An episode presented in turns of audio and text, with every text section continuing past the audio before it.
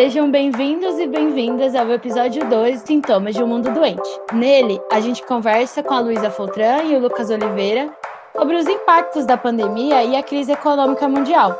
Também debatemos as políticas adotadas pelos governos e os impactos da pandemia nas nossas vidas. Segue a vinheta e já já a gente começa.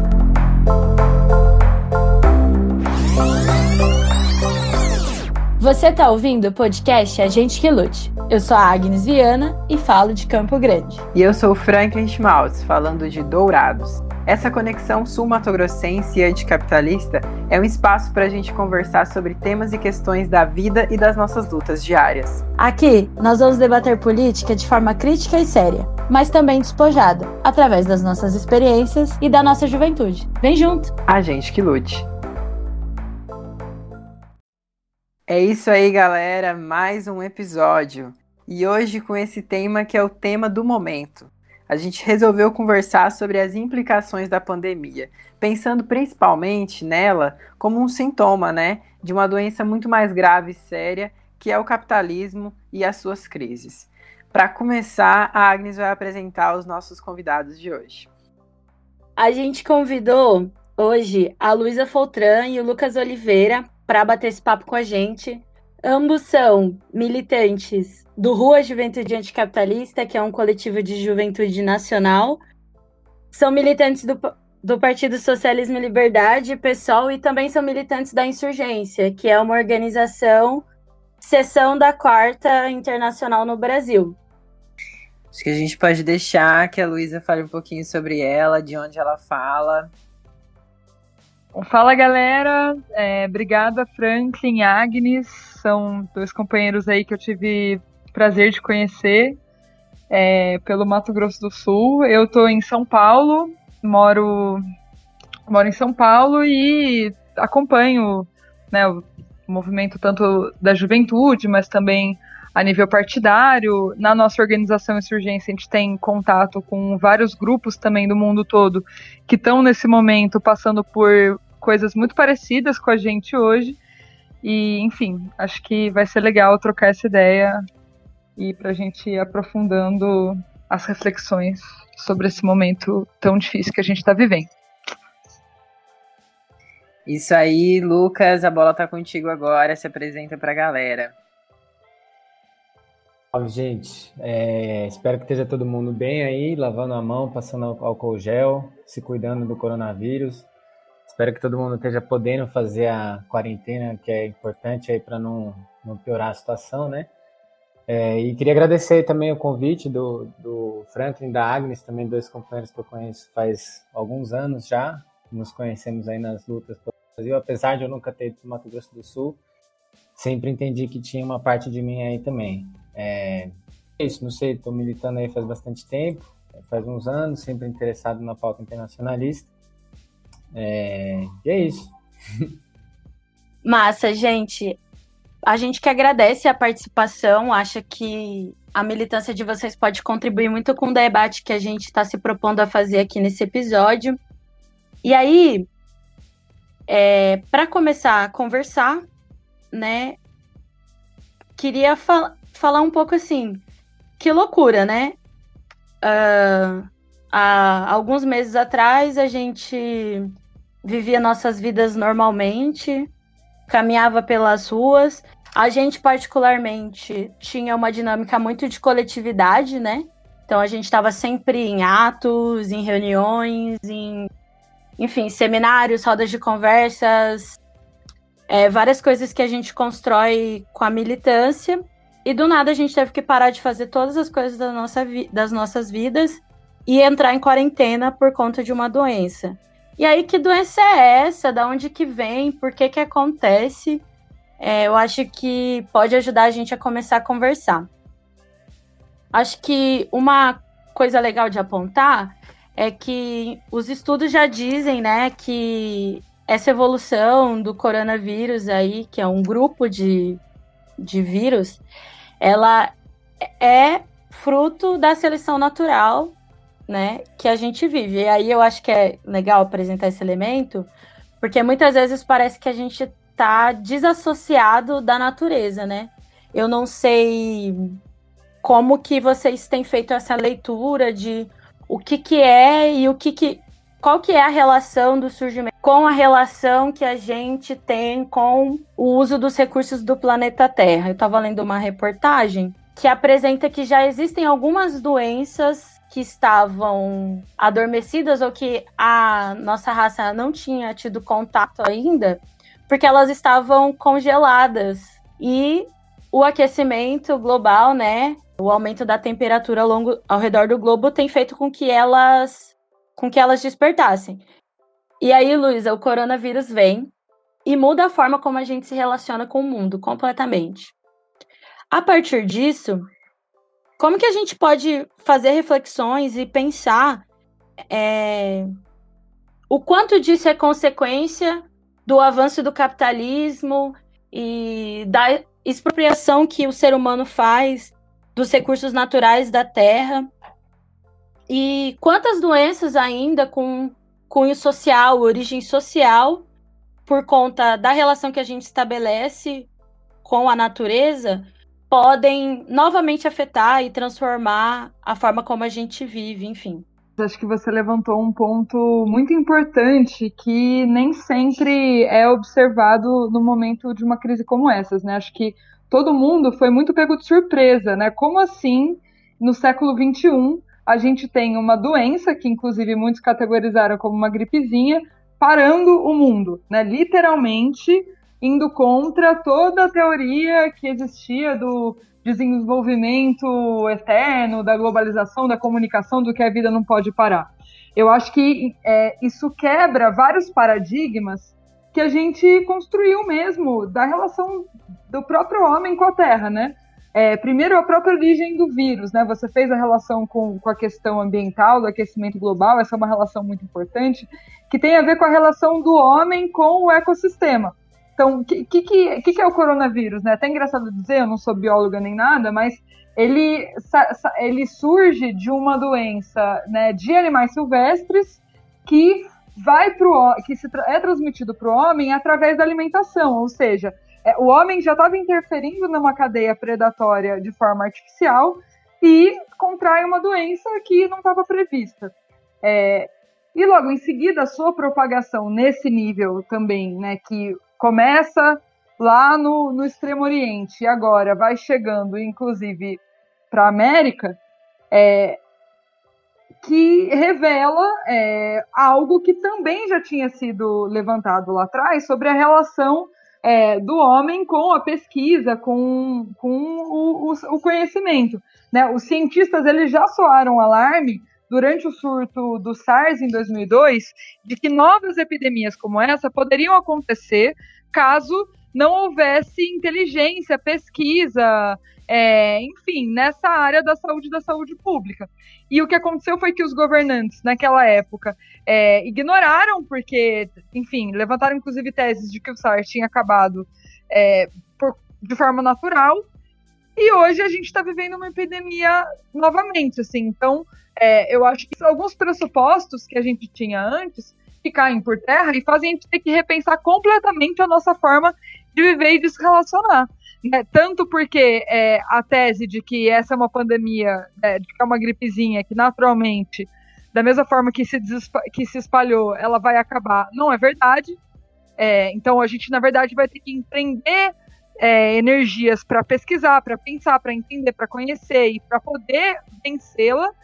É, quanto a gente começa a repensar completamente o funcionamento da sociedade, né? Do quanto o homem é, não tem que respeitar o ecossistema, não tem que pensar o que está acontecendo com o aquecimento global, não tem que tomar medidas de desaceleração é, e, e de mudança na lógica da expansão, né, geral é, do desenvolvimento, que a gente chama, enfim, para poder é, pensar novas formas de existência. E Só que todas, toda essa lógica é uma lógica intrínseca ao sistema capitalista, que é a lógica do sistema que coloca o lucro acima de tudo. E para você mover esse lucro, para você co- conseguir garantir o lucro, você precisa expandir o tempo inteiro. Então, agora a gente está se questionando, será que é, é possível expandir para sempre? Será que é, não está na hora da gente repensar essa lógica e repensar, inclusive, esse sistema na sua totalidade?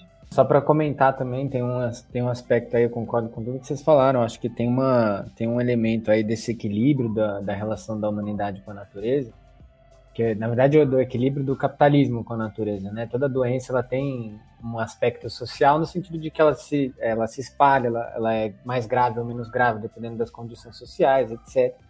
Só que tem um aspecto aí também que, não, que tem a ver com o aquecimento global, mas que eu acho que tem, ele vai para além disso, que é o avanço da, do, do capitalismo sobre as florestas, sobre o meio ambiente, sobre todos os ecossistemas que na, o capitalismo está avançando sobre todos, né? Ele, ele altera o equilíbrio que existe acumulado aí em milhões de anos pela natureza, pelo, entre vírus, bactérias e plantas, e sei lá, eu também não sou biólogo, não entendo exatamente tudo sobre isso, mas É, essa alteração de desequilíbrio que é promovida também e principalmente no mundo pela agroindústria, é, isso acaba por, é, for, tem uma, essa seleção natural, mas ela tem uma intervenção humana sobre essa seleção natural, né, que faz com que as coisas saiam do controle. Então dá pra gente pensar até, inclusive, que nem no ano passado eu tava tendo aquele monte de queimada na Amazônia, provocada pelo, defendida, incentivada pelo governo também. É, o que, que poderia acontecer? Deve, é, se, se desequilibra a maior floresta tropical do mundo, também imagino que possa acontecer situações graves desse tipo, de aparecimento de novas doenças, de doenças serem do controle, de ter mutações provocadas pelo contato entre, entre, é, entre seres que não estavam em contato antes. Enfim, acho que tem a ver com o, o, o aquecimento global, mas eu acho que ele tem a mesma origem que o aquecimento global, que é essa relação absurda que existe entre é, o capitalismo, nem diria a humanidade, porque eu acho que a humanidade, é, em certo sentido, se a gente pegar na totalidade, ela é inocente. O problema é uma classe social ali, a burguesia, que gosta de destruir tudo porque, como a Luiza falou, coloca o lucro acima da vida da maioria da população.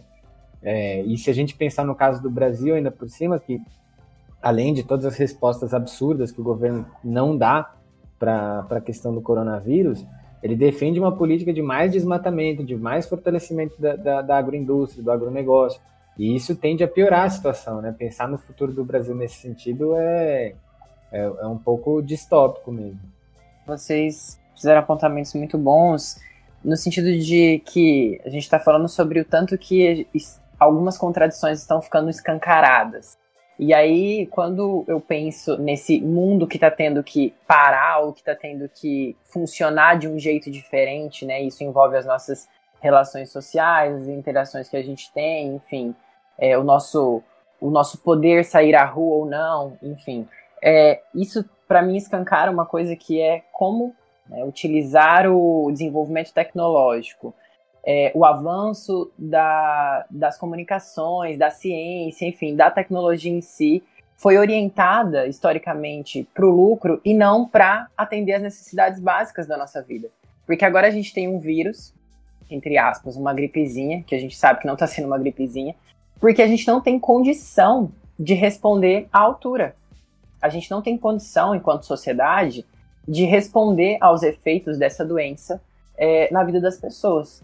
Desde não ter um sistema de saúde que seja suficiente para atender as demandas e os, as repercussões da, da doença, né, para atender os doentes, no caso, os infectados, até não ter condição de que as pessoas, e aí a gente está falando muito de quem está na periferia desse sistema, tenham acesso à água potável, tenham acesso à alimentação. Esse é um problema que a gente está vivendo hoje. As famílias que já estão, né, na margem, elas vão passar fome, elas vão começar a passar fome. A gente está vendo inúmeras campanhas de solidariedade, de arrecadação de alimentos, denúncias aqui em Dourados, por exemplo, nas áreas indígenas, de que não há água para as famílias. Então, é, eu acho que uma coisa que fica muito escancarada é justamente o tanto que o sistema capitalista, ele falha, e ele falha miseravelmente nesse sentido. A gente não dá conta, mesmo com todo o avanço tecnológico que a gente teve, né, mesmo tanta concentração de riqueza, a gente não dá conta de responder a um vírus. E ele tira a vida das pessoas, ele faz a gente alterar a nossa dinâmica social. Então, isso era uma coisa que eu queria jogar aí. Um ponto que eu queria comentar também é como as respostas que a gente tem aí não servem mais, né? É, a gente vê uma lógica dentro do sistema capitalista que é essa de tudo se resolve a partir da economia ou pela economia, né? E hoje a gente está vendo que o sistema capitalista não consegue dar respostas que visam o bem-estar social, que visam a manutenção do bem-estar social, até porque esse não é o seu interesse, mas a gente vê, vê surgirem aí, né, esses capitalismos mais humanos, enfim, com essa cara repaginada.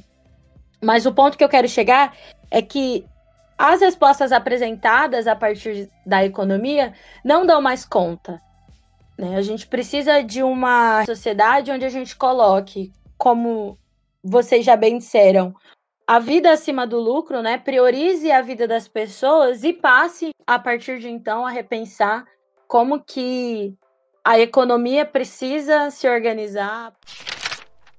E aí, nesse sentido de entender, né, como que a gente está tendo essas alterações de dinâmica social e tudo mais, a gente vê que a pandemia, ela atinge, né, esse quesito de pandemia e atinge os quatro cantos do mundo, todos os continentes. E aí, a partir, principalmente, do início desse ano, que vai chegando nos outros lugares. E aí, a gente hoje já se fala de que o novo epicentro da epidemia é os Estados Unidos, que já está batendo os oitenta mil casos confirmados nessa semana, né? Lembrando que a gente está gravando esse episódio hoje, no dia trinta de março. A gente não sabe como é que vai estar o cenário quando ele for lançado, mas a gente sai da China como epicentro inicial, que agora está apresentando já um momento de estabilidade em relação a novos casos, e aí a gente vai para a Europa, com principalmente os casos da Itália e agora mais recentemente da Espanha, que já bateu os números de casos da China, os Estados Unidos, e a gente vê a pandemia iniciando, né, o seu processo de se espalhar aí pelo Brasil, sendo mais de cento e trinta mortos. E aí a gente, segundo o que tem sido falado, inclusive pelo Ministério da Saúde, a gente ainda não atingiu o ápice, né, da pandemia aqui no Brasil. É, o Ministério da Saúde fala em dois ou três meses para isso acontecer. Enfim, a gente vê que todo o globo passa a ser afetado. É um problema global, é um problema que, todo, que vai afetar a vida, querendo ou não, de todas as pessoas. É, e aí, um debate que eu acho interessante a gente fazer, no sentido, inclusive, da comparação, é de como que esses lugares, né, esses países, né, lidaram com a epidemia. Quais respostas foram dadas para a epidemia? E aí eu queria que vocês comentassem, Luiza e Lucas, qual a impressão que vocês têm tido a respeito disso, né? A respeito das políticas econômicas, principalmente, que têm sido é, desempenhadas pelos governos. E aí também depois é, a gente pode pensar em outros grupos que estão se mobilizando, que estão fazendo ativismo em relação a resistir ao, às implicações da pandemia. Então, acho que, Luiza, se você puder começar. Eu acho que teve uma, é, teve uma resposta que foi a primeira resposta de todos esses países, que acho que ajuda a explicar o porquê que é, o vírus não só tomou proporções globais, como ele foi deslocando o seu centro, né, até agora, como a gente vê nos Estados Unidos, né, a gente já está batendo setecentos e quarenta e cinco mil casos é, a nível internacional. Os Estados Unidos já está liderando, já ultrapassou a Itália, é, que está em segundo lugar, e a China, por enquanto, está só como a quarta. Eu acho que o principal fator político foi a negação da crise, né, todos eles, podemos até dizer que a China foi aqui, foi mais, mais rápido, mas ainda assim, num primeiro momento, questionou, questionou inclusive os próprios, próprios cientistas, pesquisadores do local, né, que d- disseram que poderia ter um efeito muito grande e o governo quis segurar um pouco, e logo em seguida a gente foi vendo, né, então, né, o Trump dizendo que esse era um vírus estrangeiro, inclusive usando de argumentos profundamente xenofóbicos e instrumentalizando a pandemia para o seu combate econômico com a China. A gente viu o Boris Johnson, por exemplo, no Reino Unido, que também é um lugar é, que está numa situação muito, muito dura, que defendeu inicial, inicialmente tipo, uma imunização de rebanho, que seria uma política de, ah, já que é uma gripezinha, vamos deixar isso se alastrar é, o mais rápido possível, e aí a, as pessoas vão, depois de, de pegarem quase todo mundo, É, vão ter imunidade, o que inclusive não é nem comprovado, até hoje não se sabe se quem contrai o coronavírus, ele se imuniza depois, então né, foi completamente equivocado. A gente teve a primeira-ministra belga que fez discursos parecidos, enfim. A verdade é que todos os governantes de ordem, ou seja neoliberal, social-democrata de direita, ou né, da extrema-direita, que inclusive esses exemplos ilustram bem, é, quis, ficaram com muito medo, não quiseram, quiseram proteger a economia, É, e não tomaram medidas efetivas. O que aconteceu é que em pouco tempo é, o vírus se alastrou. E aí as respostas começam a vir, porque não tem muito jeito, né? E também colocando em, em xeque o que era a política histórica neoliberal, porque você não vai conseguir controlar essa crise só salvando o banco, né? Isso está tá, tá sendo colocado. Então, a gente vê também, é, depois dessa primeira fase de negação, né? E... De, e depois a aceitação, as medidas efetivas elas começam a ir muito na contramão do que é essa ideologia liberal econômica. Então a gente começa a ver, por exemplo, né, os Estados Unidos liberarem mais de um trilhão em subsídios, seja de salários de trabalhadores autônomos quanto para salvar pequenas e médias empresas. Né? A gente vê o Reino Unido também propondo pagar cerca de duas mil e quinhentas libras para cada autônomo, para os trabalhadores, também liberando um dos planos de salvação econômica maiores que o Reino Unido já produziu na história. A gente vê na Espanha crescente necessidade, por exemplo, de estatizar a rede privada de hospitais, porque não está dando conta, então você precisa mudar completamente ali a lógica de funcionamento, etcétera. Então, enfim, são alguns exemplos, mas que dão para ver como que Como que isso está transformando mesmo, a, até mesmo aqueles que, né, que sempre defenderam o neoliberalismo, que são, né, que defendem o capitalismo de maneira radical, né, enfim, tendo que confrontar suas próprias teses para dar consequência para uma crise dessa ordem. Sim, eu acho que é, quando a gente entra nessa discussão a respeito, né, da orientação que os governos têm dado, eu tenho pensado muito que um debate que está se colocando e que eu acho que a gente precisa fazer, inclusive enquanto esquerda, a respeito do papel do Estado, porque a gente passou por uma onda recentemente de eleições em que ascenderam aos governos de presidentes e chefes de governo é, ultraliberais, de outra direita, de direita radical. Então tem Bolsonaro, tem outros países na América do Sul, tem o Trump, tem o, o próprio Boris Johnson, enfim... E aí, com uma lógica, né, reafirmando uma lógica de Estado mínimo, da necessidade de reduzir o Estado ao máximo. E isso se materializou, por exemplo, no Brasil nos últimos anos, a reforma da Previdência, reforma trabalhista, a P E C cinquenta e cinco, que virou a emenda constitucional noventa e cinco, de limitar os investimentos em saúde e educação, que tirou só em dois mil e dezenove mais de nove bilhões de reais do SUS. Essas políticas de redução do Estado, agora, elas, para mim, ficam escancaradas como políticas que são muito, mas muito contrárias ao interesse da maioria, né, que são os trabalhadores e as trabalhadoras. E aí eu queria saber, é, Lucas, o que você pensa sobre esse debate, esse debate a respeito do Estado, ou que apontamentos que a gente poderia fazer nesse momento para fazer também uma disputa política sobre qual deveria ser o papel do Estado.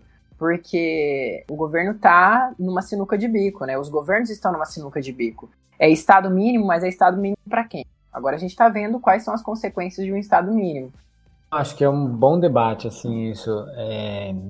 Eu acho que tem, tem duas coisas aí que vale a pena ressaltar. Eu acho que uma é, minha opinião, tá? Eu acho que já nem... Um pouco antes da crise do corona, eu acho que já existia dentro da burguesia, em especial da burguesia imperialista, dos países mais ricos, das economias centrais, da Europa, dos Estados Unidos, já existia uma discussão sobre um certo esgotamento do modelo neoliberal. E eu acho que esses, essas figuras de extrema-direita, elas, na verdade, elas já vinham, de certa maneira, questionando alguns aspectos da ordem neoliberal, seja no comércio internacional. Então, o Trump com políticas mais é, defensivas de autoproteção dos Estados Unidos, de autoproteção não, né, de fazer valer o peso dos Estados Unidos nas negociações de comércio internacional, a Inglaterra, o Reino Unido, já também, desde antes do Boris Johnson, é, questionando o modelo da União Europeia e rompendo com a União Europeia, com muitas dificuldades ali naquele momento, mas com a entrada do Boris Johnson, é, conseguiu-se fazer uma ruptura mais completa. É, e esses governos, para pegar, por exemplo, o Boris Johnson e o, o Trump, e mesmo outras figuras de extrema-direita, como Viktor Orbán na Hungria, como o, o, o governo da Polônia, que é um governo bastante de direita também, reacionário, de extrema-direita, todos eles, eles já vinham, em certo sentido, questionando aspectos do neoliberalismo, é, defendendo mais investimento público, mas defendendo investimento público numa lógica de, como o Trump dizia, de fazer a América grande de novo, é, mas, um, esmagando os países é, não imperialistas, os países periféricos, né, como é o caso do Brasil, é, e, dois, com um grau de racismo e de xenofobia, de é, agressão mesmo aos trabalhadores não nativos dos países deles, né, é, muito grande, assim. Então, acho que já existia certo questionamento. O que, que eu acho que, que, que o coronavírus faz? O coronavírus, eu acho que, na minha opinião, pelo menos me parece, ele, é, todos, os neo, todos os neoliberais dos últimos tempos, inclusive os neoliberais brasileiros aí, da, da, da Globo, do Globo News, do, do Estadão, da Folha, todos eles agora estão de, defendendo mais investimentos públicos, né? Porque é a saída para resolver o problema da crise. É... O que, que eu acho que isso traz como possibilidades? Eu acho que a tendência é que nos próximos meses e talvez anos, é, com, no período de recuperação do coronavírus, o que a burguesia vai apostar em nível internacional é numa política de maior investimento público e, em certo sentido, uma política um pouco mais keynesiana, com um Estado um pouco mais forte, mais participativo da economia, com mais investimento em infraestrutura. Não acho que vai ser o mesmo, mesmo tipo de keynesianismo que a gente viu no século vinte, mas eu acho que vai ser uma política econômica com maior participação do Estado e menos peso do que é, foi o neoliberalismo, ou do que é o neoliberalismo até agora. É, inclusive, é por isso que setores da burguesia hoje têm brigado muito com o Bolsonaro, porque o Bolsonaro insiste numa política ultraliberal, enquanto que é, nos países imperialistas a defesa é por mais investimento público. Mas eu acho que tem um elemento, e com isso eu encerro essa parte, eu acho que tem um outro elemento que é, É, tudo está em disputa, né? E a gente vai precisar encontrar uma maneira de disputar qual vai ser a saída desse, dessa crise. Porque, no, ainda mais no momento que a gente não pode ir para a rua, né?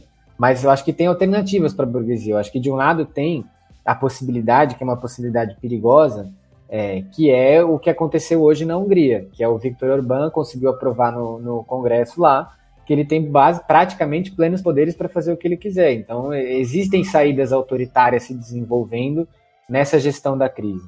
Isso, na minha opinião, não, não é contraditório com uma política keynesiana. É possível ter estados autoritários com políticas, com políticas keynesianas de investimento público. Isso, inclusive, é o modelo mais próximo do que foi o fascismo clássico do século vinte, né? Eu acho que tem essa possibilidade e a gente vai ter que lutar com muita... É, a gente vai ter que lutar com muita prioridade contra isso, contra saídas autoritárias, ainda mais considerando que a gente tem o governo Bolsonaro. A segunda possibilidade é o desenvolvimento de uma saída um pouco mais social-democrata, entre aspas, com um pouco mais de mediação, com mais investimento público em setores sociais, proteção a direitos trabalhistas, etcétera. Acho que essas duas saídas já estão colocadas hoje, é, e eu acho que a resposta quem vai dar vai ser o movimento, se vai ter relação de força, o que vai definir vai ser a relação de forças. Se a gente tiver forte esse movimento social, com os trabalhadores, oprimidos, oprimidas, conseguirem se impor nessa disputa, acho que a saída tende a ser mais para um modelo social-democrata, ou mais keynesiano, com mais proteções trabalhistas. Se a gente não tiver força para fazer isso, aí eu acho que a saída tende a ser como está sendo na Hungria, é, ou como está sendo mesmo na Inglaterra, é, com um mais, com um fortalecimento das saídas autoritárias, que eu acho que vai ser uma das grandes disputas dos próximos anos. Muito bom essas suas colocações, e aí, é, justamente, né, acho que a gente precisa refletir como fazer essa disputa, como se fortalecer e conseguir disputar a narrativa que está colocada agora, né, e o projeto político também, porque, assim, você vai assistir o noticiário da Globo, você vê o Jornal Nacional falando que o governo precisa adotar medidas econômicas para dar auxílios para as famílias trabalhadoras. E aí, assim, parece que a terra plana virou de cabeça para baixo, né, e tá todo mundo caindo. Porque é uma coisa que a gente não ouviria em dois mil e dezoito ou até então, ano passado, né, na conjuntura política que a gente tinha. E aí a gente vê que realmente setores da burguesia, setores do empresariado, economistas, enfim, vêm a público defender uma participação maior do Estado. E aí a gente precisa refletir como que a gente vai fazer essa disputa, porque Acho que cabe a nós se colocar denunciando que o movimento dos governos até o momento foi um movimento de redução dos direitos sociais, de redução do, do papel do Estado em relação às suas obrigações com as necessidades básicas da vida das pessoas, então corte da saúde, corte da educação, corte da previdência, e aí a gente fica nesse, nesse lugar, né, de, de defender que o Estado precisa cumprir com esse papel, mas também de pensar que Estado que é esse, né, porque eu concordo com você, Lucas, quando você aponta essas possibilidades. O Bolsonaro tem agido de uma forma que, às vezes, me parece que ele está construindo um cenário, né, um terreno suscetível a uma guinada mais autoritária do que já estamos. Mas, enfim, talvez outro episódio de podcast para falarmos sobre isso. É, Agnes quer fazer comentários, eu acho, sobre esse ponto. Com você, amiga. Não, eu queria pontuar essa questão que o Franklin apresentou aí de o que devemos fazer, né? Porque eu acredito que entra, entra justamente em quais são as tarefas que as organizações que a gente compõe acabam por ter que tomar. Recentemente, a gente teve uma vitória muito grande aqui no nosso parlamento que diz respeito à renda mínima básica. Tivemos derrotas, né? Porque o que a gente queria, que era o máximo, o, pro, o nosso programa máximo, foi aprovada, mas aprovou uma renda um pouco menor, só que muito diferente do que era a proposta do governo federal. E isso mostra pra gente como os setores do bolsonarismo, que estão alocados no bolsonarismo, acabam por se desviar de uma política mais autoritária, não todos, mas alguns, você pode observar esse movimento, de saídas mais autoritárias para compor saídas mais da social-democracia, enfim, que visem esse bem-estar social. E aí você vê no nosso país, principalmente, é, que a gente tem contato mais direto, essa disputa do que faz o governo federal e o que faz o próprio Ministério da Saúde, o que faz a mídia brasileira, como tem tratado. Uma outra coisa, eu penso que hoje a gente tem muito pouco elemento para discutir como vai ser depois da crise do corona, né?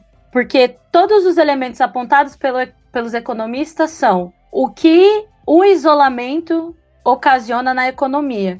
Mas o nosso debate tem que estar para além disso. O nosso debate tem que estar para quais serão as condições de vida, porque o isolamento tem que acontecer. Isso não devia nem ser algo para ser discutido, né? É, a gente viu que os países que diminuíram os casos de contaminação foi porque aplicaram regimes muito contundentes de, de isolamento. Então, o isolamento tem que acontecer, mas qual vai ser a condição de vida do trabalhador depois que esse isolamento acabar? Porque muito pouco se pensa nesse elemento específico, né? Uh, como que o governo vai dar saídas para que não seja o coronavírus a aumentar a desigualdade no mundo pós-pandemia? Total, Agnes colocou um ponto bem, bem importante, que é sobre como a gente... Como a gente vai se reorganizar depois da crise, né? Acho que essa é uma questão, porque aqueles que acham que tudo vai voltar ao normal se enganam, né? Porque concretamente a gente está é, passando por um processo tão profundo e tão radical que exige de nós repensar um pouco tudo, assim, né? Dialogando também com, com o que o Lucas apresentou, acho que está em disputa o, o que vai ser Esse, esse próximo período, né? Acho que as crises, elas são janelas também de oportunidades para grandes transformações sociais. Eu acho que é papel também, né, dos lutadores, dos movimentos sociais, daqueles que querem disputar é, a vida, para que a vida esteja acima do lucro, né, tem que aproveitar essa janela para conseguir incidir sobre ela. Eu acho que, por exemplo, tem alguns pontos que a gente já está fazendo, imprimindo disputas, e que está tendo algum resultado, né? Por exemplo, né, a ideia de que é, a dívida pública é uma dívida pétrea, né, de que não pode mover nada porque existe essa dívida, que é uma dívida, inclusive, enfim, né, impagável, eterna, é, uma dívida, enfim, com os bancos e tal, mas que é sempre, é, é sempre impeditivo para a gente poder, que os, os governos, e aí principalmente esses governos neoliberais, deve, usam como argumento para não poder investir em saúde, em educação, em, em questões sociais. Eu acho que foi só acontecer uma pandemia, né, uma crise desse tamanho, que tudo isso vai por água abaixo. Então a gente vê desde no Brasil os estados defendendo adiar o pagamento da dívida, né, a nível nacional também, como abrem-se discussões internacionais, inclusive sobre o F M I perdoar os países mais pobres do pagamento dessa dívida. Eu acho que são coisas que são, são debates econômicos que têm que ser discutidos e que acho que é papel dos movimentos sociais da esquerda e dos partidos pressionarem nesse sentido, né? Acho que a gente tem outra máxima também que cai por água abaixo e a gente tem que incidir, que é que os de baixo sempre têm que pagar pela crise. Então, né, como bem, inclusive, o Franklin falou, a gente teve recentemente a reforma da Previdência, a reforma trabalhista, todas as reformas, com, sempre com o argumento de que a gente tem que salvar a economia, que só desonera os de baixo, mas a gente não, não avançou em nada para, é, enfim, que realmente consiga mudar a lógica da distribuição de renda no Brasil.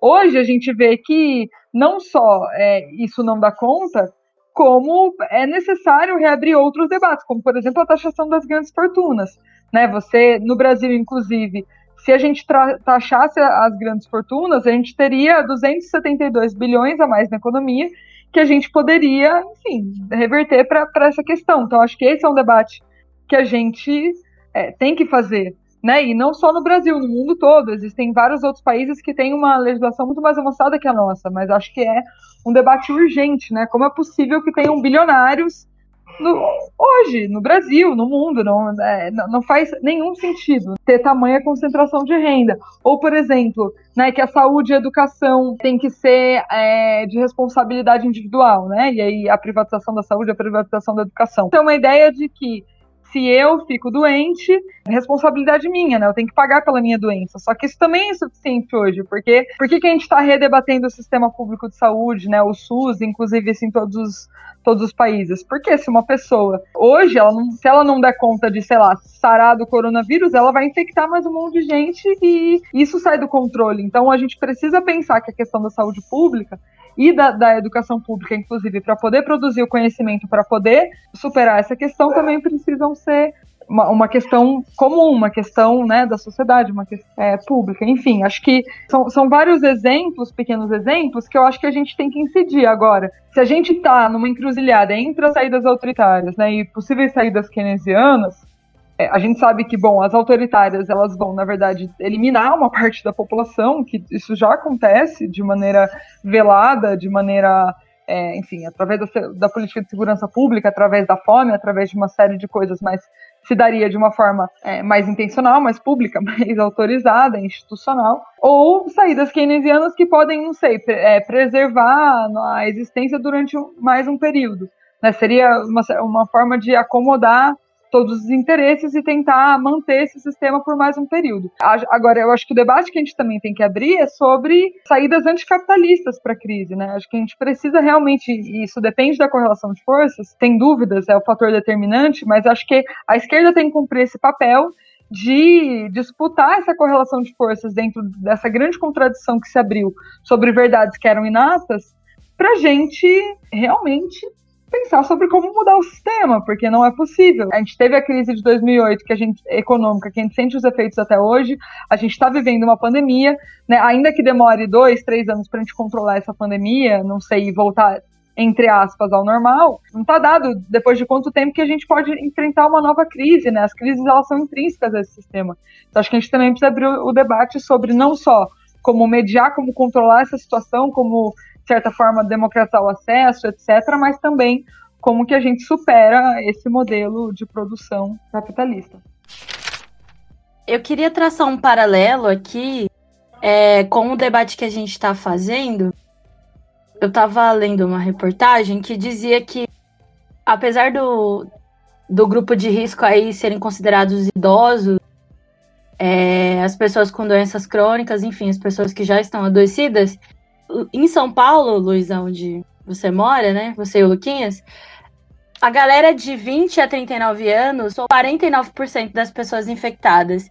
E isso está estreitamente relacionado com o fato de essas serem também a maior faixa etária que é, trabalha aí com aplicativos de entrega, né? Deliveries, enfim. esses sistemas de uberização do trabalho. É uma consequência do que essa política genocida, né, de, enfim, do presidente da República tá indo em rede nacional falar que não tem que fazer quarentena. É uma consequência para a juventude, né, essa grande taxa de infecção, e também com o fato de que construiu-se uma ideia no imaginário social que, beleza, os jovens são o grupo que menos estava infectado, menos se infectou e menos morreu pela doença, mas acabou que isso gerou, principalmente aqui no Brasil, uma onda de pessoas da nossa idade infectadas com vírus e pessoas morrendo também, né? Teve aquele caso muito característico que tinha sido um empresário, um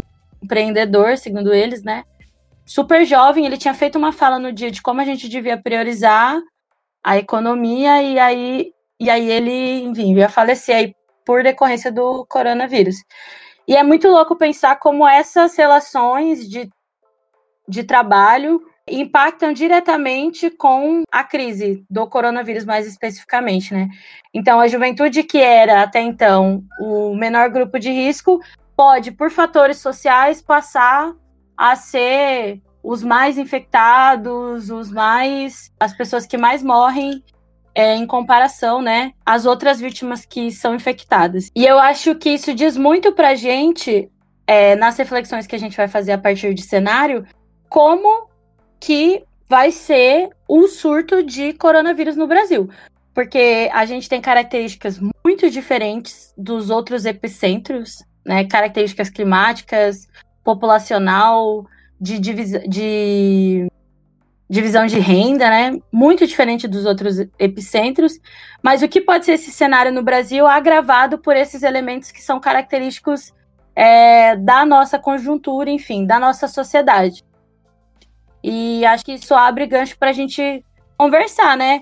O que cenário está desenhado para o Brasil e como se insere essa disputa de para onde devemos caminhar. Não, gente, acho que a chegada do coronavírus no Brasil, ela, no sul global como um todo, né, nos países é, em desenvolvimento, acho que ela foi vista com muita preocupação, isso está correto, porque ainda que a Itália tenha passado por dificuldades com seu sistema nacional de saúde, a China, né, os países da Espanha e tal, os Estados Unidos, a gente sabe que não tem comparação, é, a estrutura que esses países têm, É, em relação a, a nós, né? E é, um outro agravante que é muito, muito relevante também é a questão da condição socioeconômica do Brasil e da desigualdade social. No Brasil, mais de cento e quatro milhões de habitantes, metade do país vive com até quatrocentos e doze reais per capita na família. A gente tem parcelas significativas da população que não tem saneamento básico, né, que, e que vivem em casas com dez, doze pessoas. Então, é, acho que a chegada do coronavírus no Brasil, ela te, traz essa preocupação muito grande, porque a gente sabe que perder o controle no Brasil é diferente de perder o controle nos outros países. E que também poderia significar, e pode ainda significar, porque isso também é uma questão em aberto, um outro estágio do que a gente tem chamado muito de necropolítica, né, que é um termo cunhado de um teórico camarunês, Achille Mbembe, que compreende que para o sistema funcionar, para o capitalismo funcionar, você precisa eliminar uma parcela da população, né? Seria tipo uma população excedente. E a gente sabe que o que determina esse excedente é o racismo estrutural, a forma como a pirâmide é colocada. Então, isso significa no Brasil, na, na prática, que temos mais mortes em favelas, em comunidades nas periferias, né, de jovens negros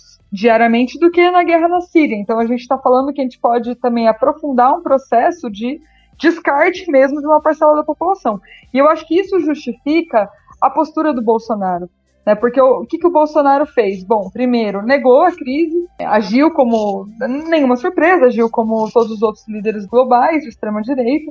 Acho que a diferença do Bolsonaro e do Mandetta, né, ainda que os dois, é isso, não é flor que se cheire, mas é que é, um, pelo menos, acredita na ciência e o outro não, né, o outro faz uma política de propaganda abertamente anti-ciência, obscurantista. É, então a gente acaba, às vezes, achando o Mandetta razoável, né? Não porque o cara... É, seja, defenda uma linha correta, mas porque ele acha que tem que ouvir a Organização Mundial da Saúde. O Bolsonaro está trabalhando contra a Organização Mundial da Saúde. Então, o Bolsonaro é, faz esse discurso porque ele, ele vê nessa oportunidade da pandemia uma forma dele ressuscitar politicamente, né? Dele é, inflamar a sua base social, que é uma base social fanática, com essa linha de que não, de que, é, e se atém também a um setor, a um, uma parcela do, do empresariado brasileiro, que é o velho da van, que é essa galera varejista, que inclusive é uma nova, são os, os novos ricos, né, digamos, que enriqueceram nos últimos vinte anos, e tenta proteger. Então ele se apega a esse setor e faz uma política de propaganda fanática para inflamar sua base social. Felizmente, ele está sendo cada vez mais isolado nessa posição, né? Porque senão realmente a gente tinha que entrar em pânico. É muito grave que um presidente faça isso, mas hoje também ele já foi, chegou a ser até desautorizado pelo Twitter, né? Então, enfim, agora é isso. Então a gente tem a Câmara, o Senado, os governadores, os prefeitos, todo mundo, é, pelo menos compreendendo que, que a situação ela pode chegar num patamar do descontrole, é, e que é, é muito, muito grave, né? Que as consequências vão ser para todo mundo.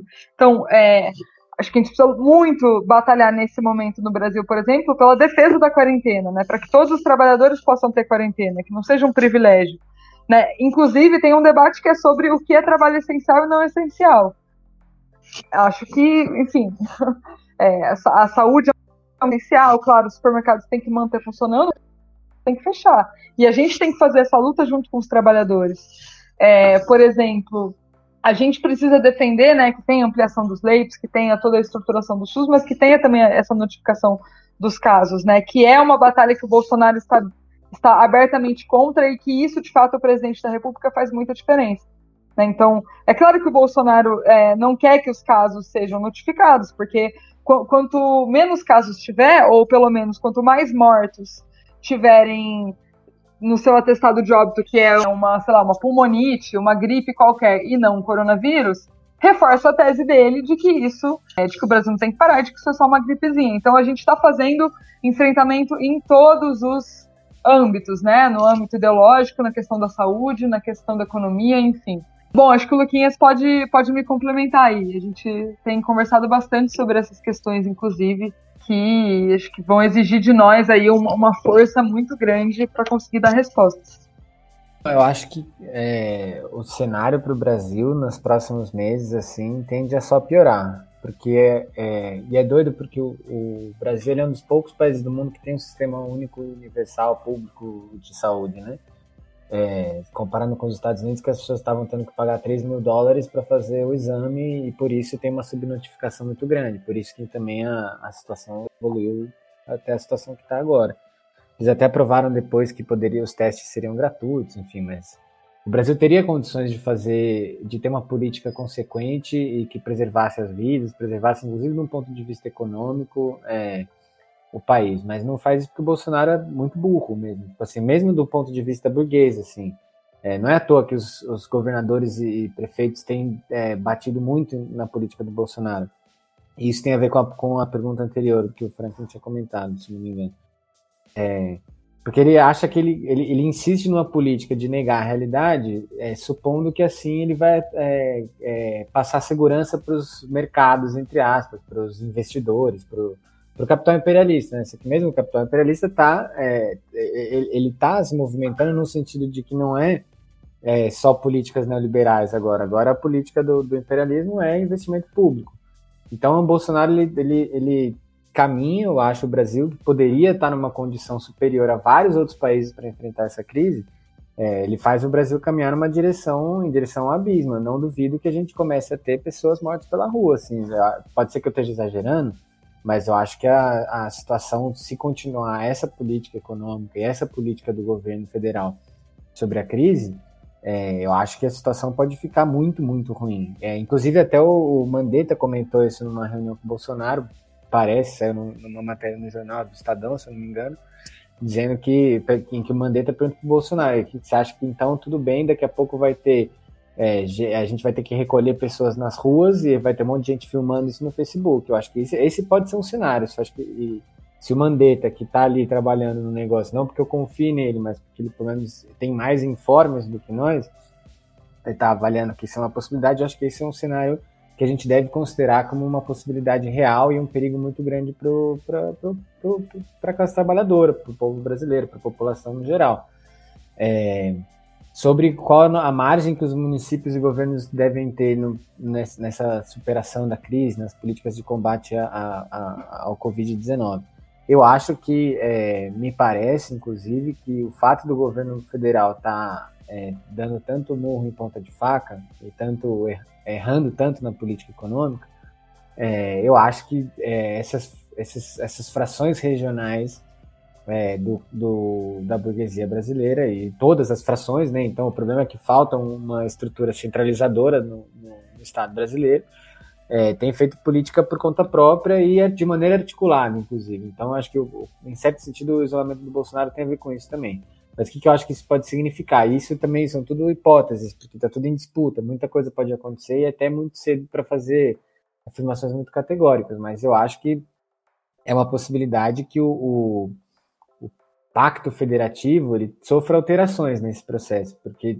É, tem tido movimentações que diminuem a, a capacidade de intervenção do Executivo Federal e tem é, privilegiado os executivos locais, sejam os estaduais ou os municipais.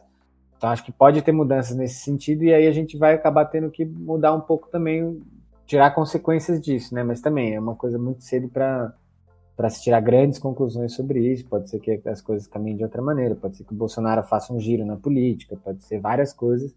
É, que o tempo vai dizer e a disputa que a gente faz vai ter que dizer também. Bom, gente, é isso, né? A gente espera ter contribuído para o debate sobre a pandemia, sobre as implicações da crise econômica, sobre esses cenários que são possíveis, sobre o nosso papel enquanto militantes, enquanto sujeitos nesse processo. A gente vai agora se encaminhando para o final desse episódio. E para finalizar, a gente gostaria que a Luiza e o Lucas pudessem se despedir e também indicar para a gente e para vocês aí de casa sugestões, canais, redes e conteúdos que eles têm acessado nestes dias de quarentena. Gente, muito obrigada a todas e todas que ficaram ouvindo a gente até agora. Muito obrigado a Agnes e Franklin. É, espero que o podcast continue, que vocês pensem cada vez debates maneiros e tragam várias pessoas aqui. Acho que a gente precisa ocupar todos os espaços mesmo da comunicação, é, inclusive desmentir fake news é uma tarefa fundamental nesse momento. É, e, bom, vou sugerir aqui algumas coisas. Já tem, tem a página do, do movimento e da organização política que eu e o Lucas fazemos parte, né? Que é o Rua Juventude Anticapitalista, que está no Instagram, no Face e no Twitter, enfim, vai encontrar em tudo, inclusive tem um site. É, tem também da Insurgência, é, que está no Instagram e no Facebook. Em breve teremos um site novo. É, e, o, e também do P SOL, enfim, né, do Partido Socialismo e Liberdade. Mas acho que para quem quer se atualizar das notícias, tem, por exemplo, um mapa muito bom, do, que é bing ponto com barra covid, que está fazendo esse mapeamento em tempo real do mundo todo. É legal para ficar ligado. Acho que o Nexo também está produzindo boletins diários e abertos, né? Eles liberaram o acesso para quem quiser participar com os dados atualizados, com artigos relevantes, é, muito interessantes. E, enfim, acho que seguir os movimentos, né? Ouvir, se atualizar. E também curtir umas coisas para a gente dar uma relaxada, né, gente? Acho que tem vários... vários sites aí também, que eu tô, tô inclusive acompanhando, que estão fazendo, estão liberando streaming grátis, tipo Telecine, é, de academias de dança, que eu me amarro, tipo Débora Coker, tá com todos os espetáculos gratuitos, livres no, na parada, tipo várias academias de yoga fazendo aulas grátis de yoga, enfim. Acho que é legal também a galera é, entrar nessa, nessa parte aí, também cuidar da sua saúde mental, porque... A verdade é que não sabemos quanto tempo durará essa quarentena. Espero que o necessário para que todo mundo se preserve e que a gente, no meio disso também, encontre forças para lutar e para derrubar esse sistema, que se o coronavírus é o sintoma, o capitalismo é a doença e a gente tem que acabar com a doença. Valeu, gente! Eu queria agradecer aí, gente, pelo convite, por todo mundo aí que estava ouvindo o programa. É, espero que tenha vida longa aí o, o, esse podcast. E além dessas, dessas sugestões que a Luiza deu, eu sugeriria mais duas, dois sites. É, um que é de um pessoal lá de Portugal, de um partido de esquerda lá, o, o partido de esquerda de Portugal que existe, que é o Bloco de Esquerda. Eles têm um site de notícias é, que é muito, muito bom, assim, eles, eles publicam muita coisa, muitos artigos de opinião, e ajuda a entender coisas que estão acontecendo em outros países também, né? O site deles é esquerda ponto net, e para quem arranhar alguma coisa aí no espanhol ou quiser é, treinar, aproveitar a quarentena para ir treinando é, a leitura em, em, nessa língua, eu sugeriria o vientosur ponto info, que também tem coisas muito legais sobre vários países do mundo e fazem várias, tem feito várias discussões interessantes aí sobre o, a situação do corona. É, e aí, além dessa dica da Luiza aí das coisas nas redes sociais e tal, para manter saúde mental, eu acho que vale a pena também, é, como uma sugestão, não sou contra nenhuma rede social, mas como uma sugestão, acho que também ficar um pouco fora da rede social. Então, procurar algum livro para ler, tentar estudar de outras maneiras, né? Para a gente não ficar o tempo inteiro olhando para a tela, que eu acho que também deve estar todo mundo um pouco... Todo mundo que está tendo o direito de fazer a quarentena deve estar um pouco de saco cheio de olhar para as telas também e fazer um pouco de... cultura no papel, acho que é sempre bom. Mas é isso, gente. Obrigado pelo convite. E é nóis. Gente, terminamos por hoje. Quero agradecer a Luiza e o Lucas por terem topado gravar esse segundo episódio com a gente. Já queria dizer e confessar que eu e a Agnes, a gente fez a loucura de gravar o segundo episódio antes do primeiro. Então, é, a gente lançou o piloto e depois lançou esse episódio dois, sendo que ele tinha sido gravado antes. Mas, enfim, espero que vocês tenham gostado. Agradeço pela força, por estarem acompanhando a gente nas redes. Mandem o podcast para os seus amigos e amigas. Respondam a gente, mandem sugestões, críticas. E valeu, até o próximo episódio. É isso aí, gente. Obrigada por quem ouviu até o final. Sigam a gente nas redes sociais e a gente se vê no próximo episódio. Beijo! Aqui estamos na avenida, pelas ruas, pela vida. Somos parte dessa juventude que estuda, trabalha e que rala duro para dar conta da vida. Educação é resistência! Educação é resistência!